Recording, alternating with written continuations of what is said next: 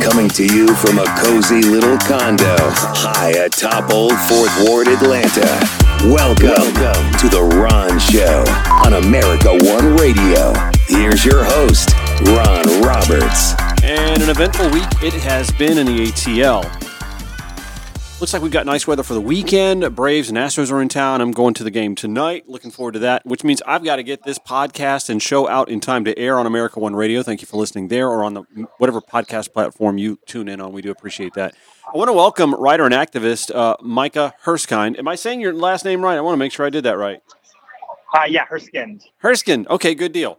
So Micah has uh, been someone that if you're following any of the Cop City story on Twitter – Micah, I think you may be one of the more influential uh, folks to follow on Twitter because you are on every angle of this story. So, I first of all, I want to tip my cap to you, uh, and thanks for joining us. I appreciate that. Yeah, thanks so much for having me. So, uh, the latest revelation this week is uh, sort of a, a, gobsmacking scenario where uh, the DeKalb County autopsy revealed that there's no no gunpowder residue on uh, Manuel Paez Teran's uh, hands or body inside the tent, which kind of has everyone scratching their heads, wondering how can he have fired a gun from inside the tent if there's no gunpowder residue inside the tent or on his body? And the reaction to me is sort of kind of a, I mean, from from the activist standpoint, yeah, the reaction is loud. From everybody else, it's kind of a collective shrug, even from the media. Yeah, yeah. I mean, you know, there's been some articles. Um, you know, I, I, will say we've seen for the first time um, some actual statements from lawmakers. So there's been a handful of statements put out by um, some state Democrats and um, really just, I think, two Atlanta council members. Right. So, you know, it, it's more than we've ever gotten, but also still basically nothing. Um, and, you know, we're, we're, you know, now three months out from, from the time that Tortuguita was killed. And, you know, the the activist narrative has stayed the same from the very beginning that this was a political assassination where cops went into the forest and shot and killed Tortuguita and then framed them for their own murder. Um, meanwhile, you know, the, the cop and police narrative has changed every every week as, as more information yeah. has come out. Yeah, I, I remember the uh, we, we played a little bit of the initial press conference from that afternoon, uh, January 18th, where uh, the GBI investigator said that uh, he shot at officers unprovoked, and then we learned later that they actually had fired uh, pepper balls into the tent, and now we're presuming, at least from the DeKalb autopsy, that did Tortuguita even shoot? Right.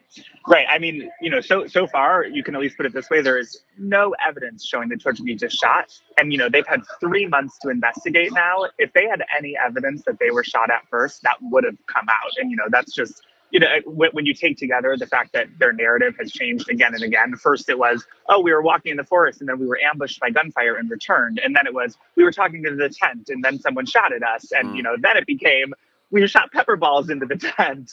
Um, you know, there's just nothing showing showing any any any shot from Tortuguita first, and so yeah, I mean, there's there's really no reason to believe the police narrative at this point. So, do you anticipate there will be these sorts of proclamations, these sort of developments, uh, revelations often lead to further protests? Are, are we expecting to see any sort of upswell of protest or a peaceful vigil or marches or anything like that? You're you're following this better than I am. I mean, I'm a I'm a real estate agent and this podcast is a side hustle for me, so I don't get to follow nearly as hard as I'd like to. And I'm sure it's the same for you as well. You've got work to do, but do you see sure. anything, uh, you know, brewing? Yeah, so so there's already you know stuff that's been in the works. So this weekend actually is Tortuguita's birthday, and so um, there's been a weekend of connection that's been planned where there's a bunch of different events. Um, you know, there's there's been weekly mutual aid, um, you know, food distributions in Woodruff Park, and they're going to do a big thing for Tortuguita's birthday this weekend. There are some events happening, so um, you know, I, I, haven't heard as much on on the protest front, um, but I think there's you know there's a lot of upcoming events in terms, and you can and you can find it on defendtheforestatl.com um, because yeah, there's there's a lot planned for their birthday. I did not realize that this was Tortuguita's birthday. How old would Tortuguita have been this weekend? 27. Oh, man, that's just tragic. Oh, yeah. that's just yeah. tragic. I, I, I, feel for uh, Tortuguita's mother and family and the confusion. I, it's just so hard to explain to somebody. Well, the American justice system, supposedly the finest in the world, and actually, here's what's going down. Right. Right. I mean, and you know, just just imagine being Tortuguita's family, their their mother and their brother who have you know been back and forth, um, you know, to to meet with lawyers. You know, finding out that your child, that your child's body was you know torn apart.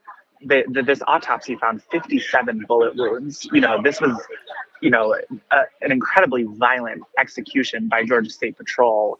Um, and you know what, what one of my friends pointed out is you know now the fact that you have people questioning this cop narrative. It's, you know, people admitting we actually can't trust the police. As soon as we're calling for an independent investigation, we're admitting that, yeah, the cops are saying one thing, but none of the evidence is playing out, you know, in favor of their narrative. And so, you know, people are at least implicitly admitting you cannot trust the police. And, you know, we, we see this every time cops kill someone. When cops killed George Floyd, when cops killed Tyre Nichols, there's always this immediate explanation of, oh, here's why this person actually deserved to be killed. And, you know, people are immediately framed for their own murder, essentially. And that's exactly what's happening here. But because Cop City is this development led by Atlanta Democrats, you don't see people really saying anything. You know, you see people saying things about Tyre Nichols when it happens in another state. Um, but all the Democrats here, from you know, besides this handful now that is beginning to speak out, have been totally silent that's the frustrating thing from someone who is uh, left of center. Honestly, that mm-hmm. there there hasn't been more of a pushback. Uh, we're, we're, not hearing anything, and, and I. What what what would a Senator Jon Ossoff say? What would a Reverend Raphael Warnock say that would not damage them politically? You, you know how the narrative works. Oh, you're looking to defund the police. You want to, you know, that's the sort of pushback that I think Democrats are fearful of facing. Right. Right. I mean, for, for one, they could acknowledge that someone has been killed, right? You know, even Andre Dickens, the mayor, his first statement after that weekend was offering condolences for the officer who was shot, again, likely by friendly fire by other cops, not even acknowledging that a protester was murdered through an operation that Andre Dickens police force was a part of, force was a part of. And so, you know, they could begin by acknowledging the murder, acknowledging that, you know, the circumstances are at, at the very least highly questionable, you know, under which this killing took place. You know, Senator Ossoff has made um, environmental protection, you know, one of one of his big efforts. And here's a forest being destroyed to build a $90 million urban warfare center. And so these are really like, you know, these really should be low bar issues for them to take a stand on, even if they're not, you know, of course, these, these people aren't abolitionists. They're not going to say defund the police, but they can say, hey, maybe we should reconsider this project now that has already taken a life. We should reconsider this project that's going to take the lives of all of these trees when we're in the midst of climate disaster. Mm. We're on with Michael Herskin. He's a uh, local writer and activist. He's been following this Cop City saga about as well as anybody that I can find uh, to, to to have a conversation about this. I mean, we've we've had uh, Jackie uh, Jackie Echols on from the uh, South River Watershed Alliance from an environmental and ecological point of view. We've had uh, other politicians on, some other pundits as well. But Michael, I mean, uh, Mike, Mike has been all over this for, for quite a while. And again, anybody who just goes down your Twitter timeline will be like, "This dude knows what he's talking about." So I just want to give you your props on that. Oh, well, thank you. Thank so, you. true or false? Has the GBI completed their investigation? Because I'm seeing some some smoke that that they've actually completed their investigation. And if they have, then where's the information we're supposed to be getting? right. So it was very quietly announced. I just saw it yesterday, actually, that they actually the GBI finished this investigation last week, and they said that they they turned over, um, you know, that that investigation to. Uh, I can't remember which some some other prosecutor because the the DeKalb County prosecutor recused herself mm-hmm. from the case. Um, and so yeah, their investigation has been completed. And actually, what they said a couple months ago when they stopped any of the body camera footage from coming out was that it would be that that footage would be released once they completed their investigation. Um, of course, that footage has still not been released. I, I, imagine they're saying that you know the broader investigation is still open, but you know now the the fact finding GBI has completed that, and still we're not getting you know any of the evidence that they said. Again, three months to release an autopsy report three months. It doesn't take three months to do an autopsy. Mm. They they sat on this information because they knew it would make them look bad. They knew that it looks bad to show that this person's body was absolutely shredded by bullets and that they have no evidence that there was any shot fired first. I'm also curious as as we sit on a, a Friday afternoon and have this conversation. Uh, I mentioned earlier that I, I, felt like the Supreme Court was waiting to uh, release their Mifepristone uh, decision today because it's trash day in, in, in DC. Mm-hmm. This is the day you release bad news and then, you know, leave for the weekend. Right. And right. Americans aren't paying attention to news over the weekend. But activists with regard to Cop City are on this 24 7 365 seemingly so there didn't seem to be a good day to release it but i do for i do sort of feel like wednesday afternoon was probably about as good a time to do it yeah yeah that's probably true yeah i mean i hate i hate to think that pessimistically like that but i really do yeah yeah i mean and you know they you know so it was it was released you know, Wednesday afternoon, Wednesday evening, and that same afternoon, Mayor Andre Dickens had a press conference where right um, he's he stood with a bunch of sort of like old guard black leaders, you know, many of whom really do not represent so many of the black led organizations, you know, who have been fighting to stop Cop City. And he, you know, he had this splashy press conference. Um, and so, you know, yeah, I think there's there's always a timing element here where they're trying to sort of you know make sure that certain information gets swept aside by sort of either you know releasing it at an inopportune time or by you know flooding the media with other stories and again, I, I, go back to what I've said a few times about Mayor Dickens. This to me is the one pox on his house. I think he's had a, a, a, you know a good first year or so. This is the one thing that, and it's not just a Dickens thing. It's a city council issue. It's it's uh, Mayor Bottoms, you know, was was was there when this began it's been so poorly handled from the outset, and nobody seems to be able to get in front of this from a positive PR point of view, or even. I don't know. Here's an idea: extend an olive olive branch. Can we have a summit? Can we get people together and have a cogent conversation? You know, his his his new committee was meeting behind closed doors. There was no YouTube right. live or, or, on Zoom or any of that. And now now it's right. gonna be allegedly on Zoom. Right. Right. Yeah. I mean, what's what's fascinating about that is that you know, so so sort of the one concession that you know people like Andre Dickens have given is okay, yes, you know, the community engagement around this was bad. They you know they didn't listen to the community. 17 hours of public comment, people really widely opposed to it, and so and, and then there was you know this one committee community engagement committee that had been set up that one after meeting for over a year got shut down because it you know there it was so many issues of transparency secrecy. One member quit. Another member filed the appeal to the permits for, you know, Cop City. Um, another one was kicked off. And so, you know, that committee essentially got shut down. And then Mayor Dickens was saying, okay, well, we're going to make this new one, this new task force. It's going to have all these people on it. Of course, it was, you know, all people he had selected, you know, really to, to sort of make him look good. And, and, and his, this was his pledge. Okay, we're finally going to do community engagement better. And then from the very beginning, he's closing these meetings. And so now the ACLU of Georgia has, has stepped away from that committee. They resigned from it mm. because of the transparency issues. So it's just, you know, time after time, the city is showing that it has no real interest in any sort of community engagement. And, and the fact is, we're two years in now. If, if they, they know what the community thinks, they know that Atlanta is not in favor of this. And so because they know that, instead of actually following, you know, that those, um, you know, the wishes of so many Atlanta residents. They're just trying to create different ways to make it look like they're engaging. And that's why you see these continued issues with each of these committees that they set up.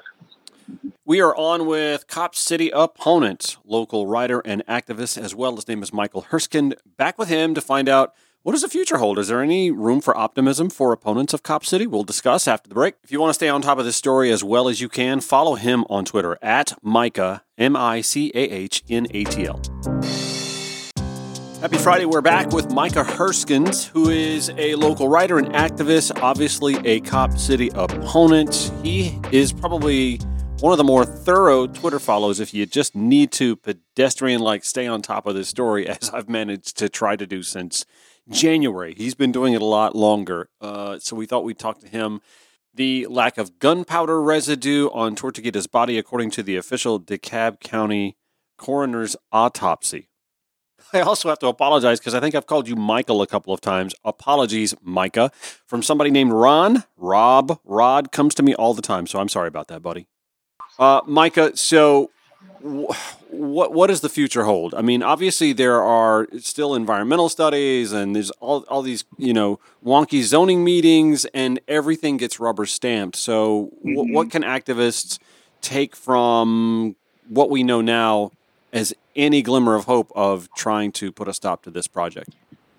Right. So, so one of the biggest things really is that um, you know even though there are current city council members saying like you know this is a done deal this was already approved the fact is that the city council never actually um, you know approved any dollars to go toward this project and the cost so the cost from for the public was originally 30 million right. that's now gone up to at least 33.5 million and right. what that means is that city council is going to have to vote on this funding. So they actually are going to need to, to do a vote on this funding to set aside the money. And that means that all the city council members who have been saying, well, you know, we inherited this problem, you know, this, uh-huh. this wasn't ours, they're going to have a chance to put their money where their mouth is yep. and they're going to have a chance to vote against it. And so, you know, now is the time for every Atlanta resident, every DeKalb resident to be, you know, calling into city council, showing up on Mondays, showing up to committee meetings and making clear that you know, we don't want this money set aside. There are so many ways that we could use $33.5 million to actually improve community safety, to actually get people resources, and Cop City is not what's going to do that.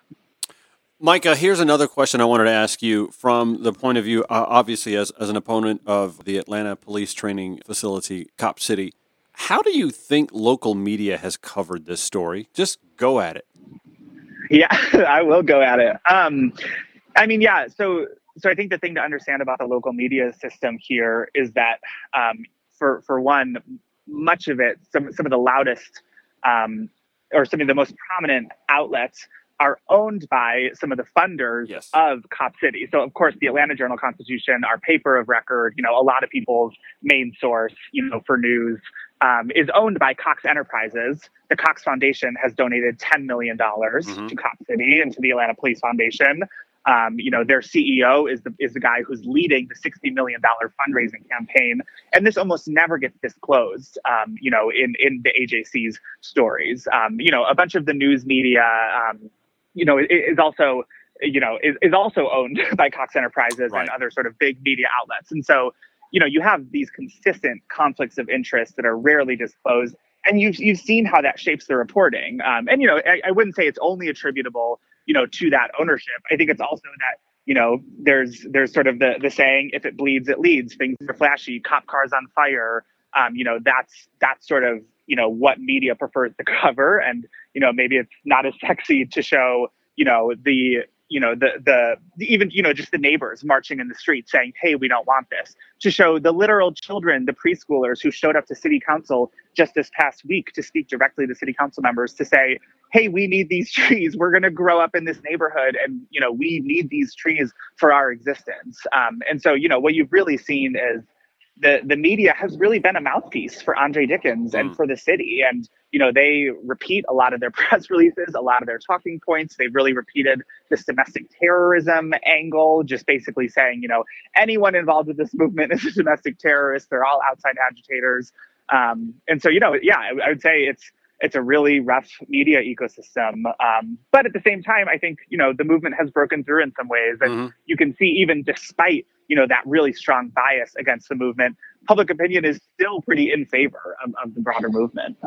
I, I was going to point out today, by the way, it, it, today's AJC, the front page, bottom uh, bottom corner, they finally got the headline right. I mentioned this yesterday. I kind of went off a little bit on the AJC, which, by the way, Greg Bluestein, Patricia Murphy, um, you know, they've got great writers. They've got really good reporters at the AJC. I just feel like this is one story. Again, as you mentioned, you know, there, there seems to be a conflict of interest and it sort of taints how they cover this. Finally, today, it was Friday morning's AJC. Two days later, autopsy, no gunshot residue on activists killed by troopers. Now, that, mm-hmm. even that headline in and of itself doesn't tell you what this is about.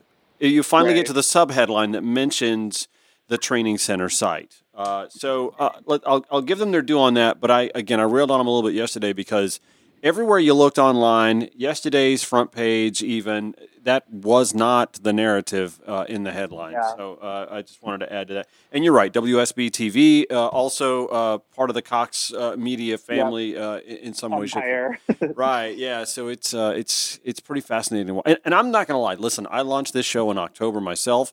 We were so eaten up with political races you know, Senate runoffs, the Herschel Walker circus that this kind of flew under the radar. I don't think I even sure. started covering this until January myself. But mm-hmm. then the Tortuguita thing happened, and you start asking questions, and you start having people right. on like you, like yourself, uh, and you start to see this picture. Uh, so hopefully, we do have more people paying attention now than before.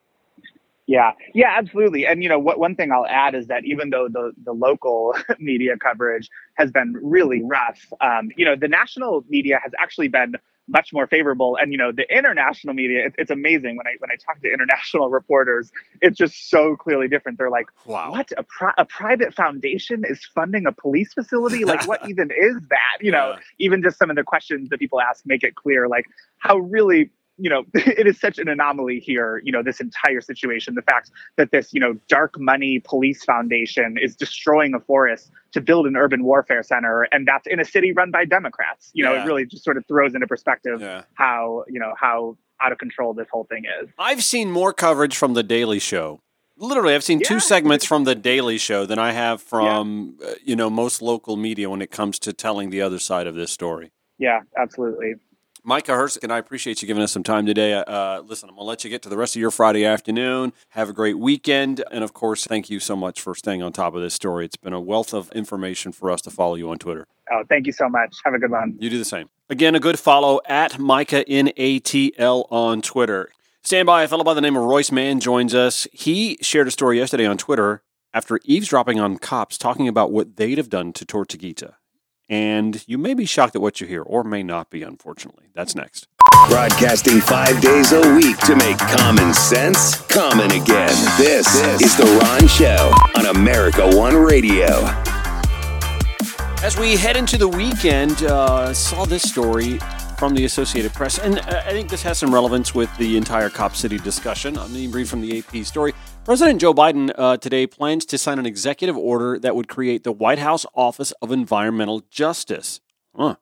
The White House said it wants to ensure that poverty, race, and ethnic status do not lead to worse exposure to pollution and environmental harm.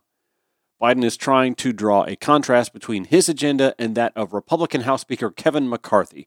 GOP lawmakers have called for less regulation of oil production to lower energy prices, while the Biden administration says the GOP policies would give benefits to highly profitable oil companies and surrender the renewable energy sector to the Chinese. Biden will sign the executive order to continue delivering on, quote, the most ambitious environmental justice agenda in our nation's history, the White House said in a statement. The order tells executive branch agencies to use data and scientific research to understand how pollution hurts people's health so that work can be done to limit any damage. Under the order, executive agencies would be required to inform nearby communities if toxic substances were released from a federal facility. By the way, while we're waiting to hear from Royce Mann, who he and I have been conversating on Twitter, and so there's a little bit of lag between our response times to each other, so that may lead me to punting on. I hope not. I'd like to talk to this young fella, uh, an Emory student who ran for a board of education seat as a sophomore. Uh, he's he's actually got a lot going on. I can't wait to have him on the show. Hopefully, it's today. Uh, I figured I'd cover a few more stories. Uh, so we were talking earlier with activist Micah Herskind and mentioned that the mayor's task force on the future training center for the Atlanta Police Department and Fire Department uh, had been meeting uh, behind closed doors. Well, after a lot of noise about that, now the mayor's opening those up. He had said that the group would meet behind closed doors because of safety concerns, but now Mayor Andre Dickens, according to the AJC, has changed his stance on the meetings. Uh, the Atlanta Journal Constitution reported this week that the meetings would be held behind closed doors, with even the location of the meetings being kept secret. The group of 40 community leaders, who the mayor chose to bolster community input on the controversial project, met for the first time Wednesday. Remember, he had a press conference after the fact. Uh, uh, former Ambassador Andrew Young was there. Dickens said the task force members requested closure of the meetings out of fear for their personal safety. Yeah, come on, man. Uh, anyway, yesterday, the representative from the ACLU of Georgia resigned from the task force over the lack of transparency, and the AJC heard from at least one other member that others shared concern over closing the meetings. So now the meetings of the full task force and its subgroups will be available for public viewing through Zoom. I'll share that story in today's show notes at ronshowatl.com. Just another one of those situations where the folks in control of the narrative of this uh, debate make decisions that make you question if they're really thinking things through. Transparency is so important in this, and there's been anything but for the length and breadth of any discussion on the future Atlanta police training facility.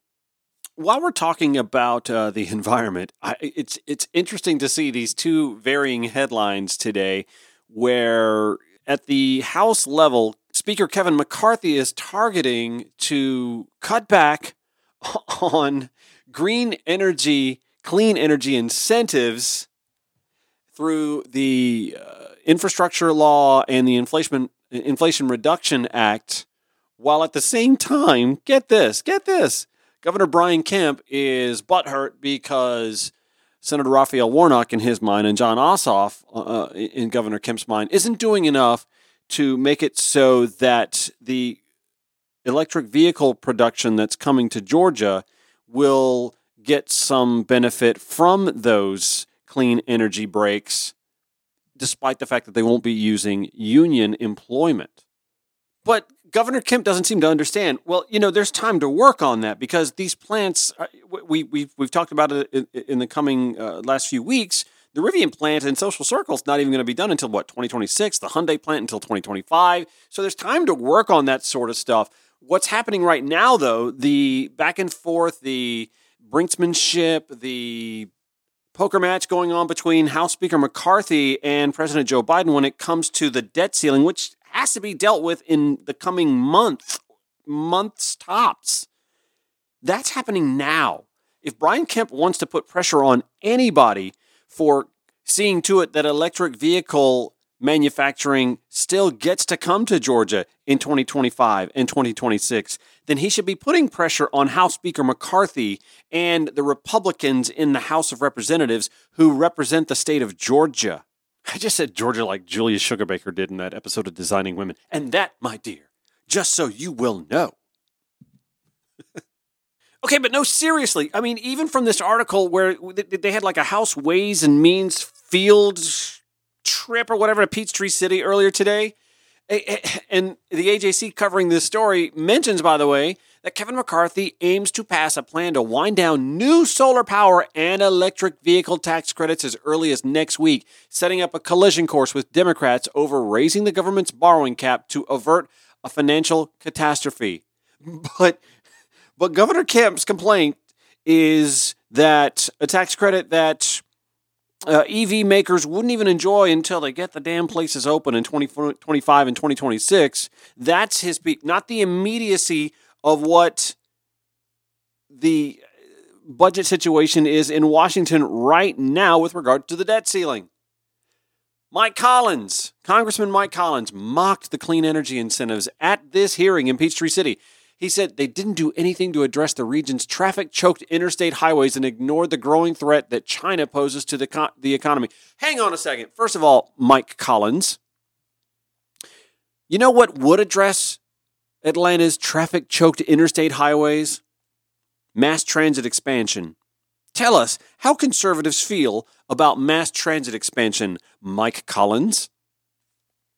Scanning through this article, though, uh, it was kind of an, uh, an open dialogue, an opportunity for, for folks to talk to the House and Ways Committee that was there in Peachtree City. Matt Livingston, owner of Coach's Bar and Grill, told the committee members, according to the AJC.com, that his restaurant suffers from high turnover, supply chain troubles, and the fallout of pandemic era payouts that have made it hard to keep his West Point eatery open. Okay, hang the hell on. First of all, here's what he said No matter what incentives you offer, they're not going to come back to work. Okay, Matt Livingston, Coach's Bar and Grill in West Point. I've got questions. First of all, are you paying these folks more than 213 an hour? Do you pay your wait staff more than 213 an hour? Do you pay your kitchen staff more than $10 an hour? 12, 15? What do you pay your kitchen staff, sir? Just curious. You're right. There aren't a whole lot of people who want to work for 213 an hour. That's a fact. But I also have to wonder, sir, um, what pandemic era payouts have occurred in the last six months, the last year even, that people are still lavishing on? I can't think of one pandemic payout that my household got when I was married, when I was single, that I could still be living off of.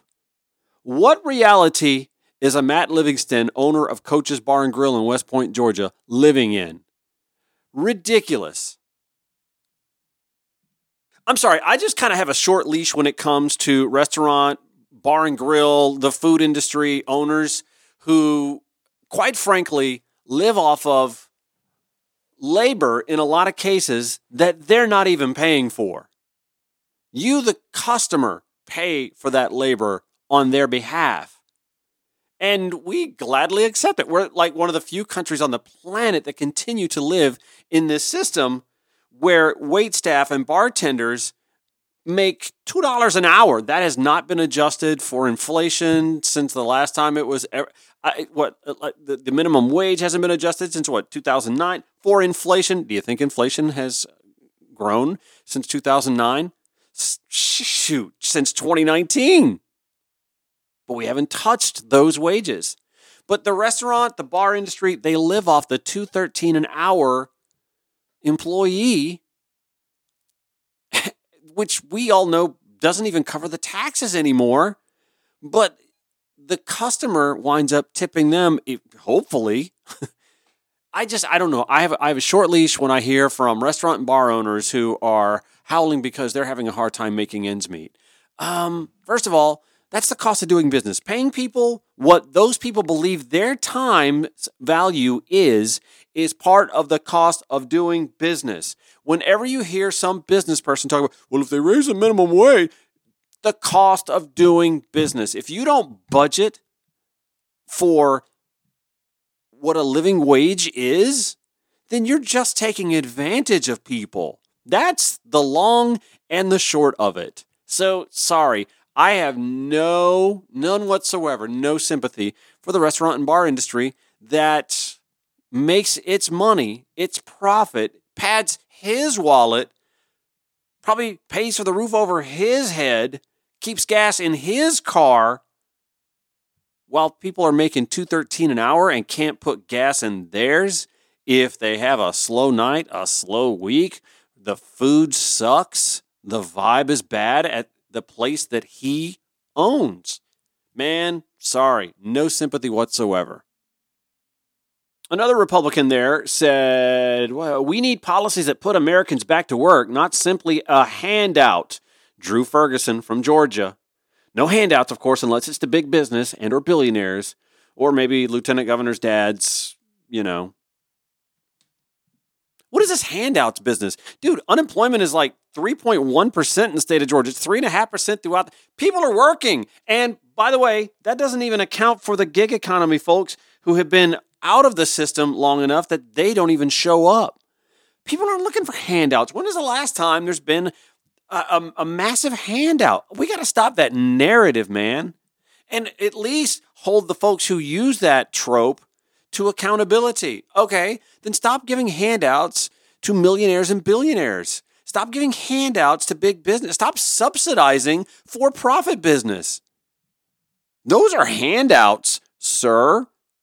Again, by the way, hat tip Greg Bluestein doing some solid reporting on this uh, House Ways and Means meeting in Peachtree City today, where he goes on to cite the GOP calls to repeal tax breaks designed to boost the production of electric vehicles, solar panels, and other green energy manufacturing also pose concerns for Governor Brian Kemp and state Republicans. Kemp has helped the state recruit a string of massive projects tied to the transition away from fossil fuels, including an expansion of solar giant Q Cells, a Rivian electric vehicle factory sprouting in northeast Georgia, and Hyundai's $5.5 billion meta plant near Savannah.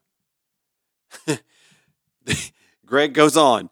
Kemp tried to reconcile his party's call to scale back incentives that have helped make Georgia a fast growing alternative energy hub by taking aim at a provision that he warned could leave major manufacturers out in the cold, citing again the Jon Ossoff, Raphael Warnock uh, pivot where they are working and have time on the clock, whereas Kevin McCarthy does not, to deal with that. Ah, partisan politics. It is apparent, by the way, that we are not going to get to talk to Royce Mann today, unfortunately, and I apologize for that. Uh, I'm running out of time. Uh, going to the Braves game tonight, by the way. What do you think? Braves Astros, three game series? What do you think is going to happen? Mm-hmm. Should be a good series, all right. A World Series rematch from two World Series ago. Looking forward to that. So while we won't get to have Royce on, unfortunately, because I'm running out of time and our Twitter interaction just kind of died off and I'm sure he had to go somewhere else and kind of lost track of time. Eh, no problem. We'll get him on. I do want to share a tweet where he overheard cops talking two months after Tortuguita's death. And what he overheard may or may not shock you. We've got that after the break on The Ron Show. Stand by. Oh, hey, you're still here. Hey, that's cool. Thanks for sticking around. Not only am I host of The Ron Show, I'm also Ron Roberts, real estate agent slash realtor with eXp Realty. That's right. I help folks buy and sell residential real estate in and around metro Atlanta. And we've been through a crazy couple of years, have we not? Between COVID, the post COVID market, the craziness. You could throw an open house on a souped up tool shed and you would have cars lined around the block to come in and see it and throw an offer well over asking price. Well, those days are no longer a part of us, and interest rates are a little higher than they were before. But I must say, it's still a great time to either buy or sell or both real estate, residential real estate in metro Atlanta. Why buy? I tell tenuous buyers all the time if you are renting right now, you are paying someone else's retirement accounts your money and it might as well go to you. The cost of housing in Atlanta is not going to get cheaper. The population is going to continue to grow well into the 2040s, with nearly a million and a half new residents expected to come here. So you better get a house sooner rather than later. And if you can afford to buy an investment property, now, if you already own your home, why not buy one nearby you as well and create some additional income that could be your retirement savings and you get to choose one of your new neighbors. Now, if you're thinking about selling, but you're thinking, oh man, I really missed out on that huge market in the past summer or two. Okay, yeah, sure. But the values aren't dropping. So you've still got plenty you've earned just by owning what you're in and need to sell soon. Got questions? Feel free to hit me up. 843-283-0078 or email me ron at rononthereal.com. Georgia MLS 396720. Website rononthereal.com. That's me, Ron Roberts with eXp Realty. Hey, don't just listen to The Ron Show, support The Ron Show. If you and your business would like to have your advertising done on this show, you know, it's pretty easy. You can drop me an email, ron at ronshowatl.com. You can also call me anytime you like, 404 919 2725. You can also just be a listener if you don't have a business. I mean, that would be most of you, right?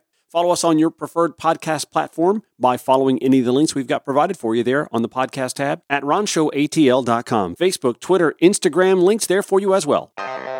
Final segment of the Ron Show for Friday and for the week. Thanks for listening on the American One Radio app, AmericanOneRadio.com, on all the major podcast platforms as well.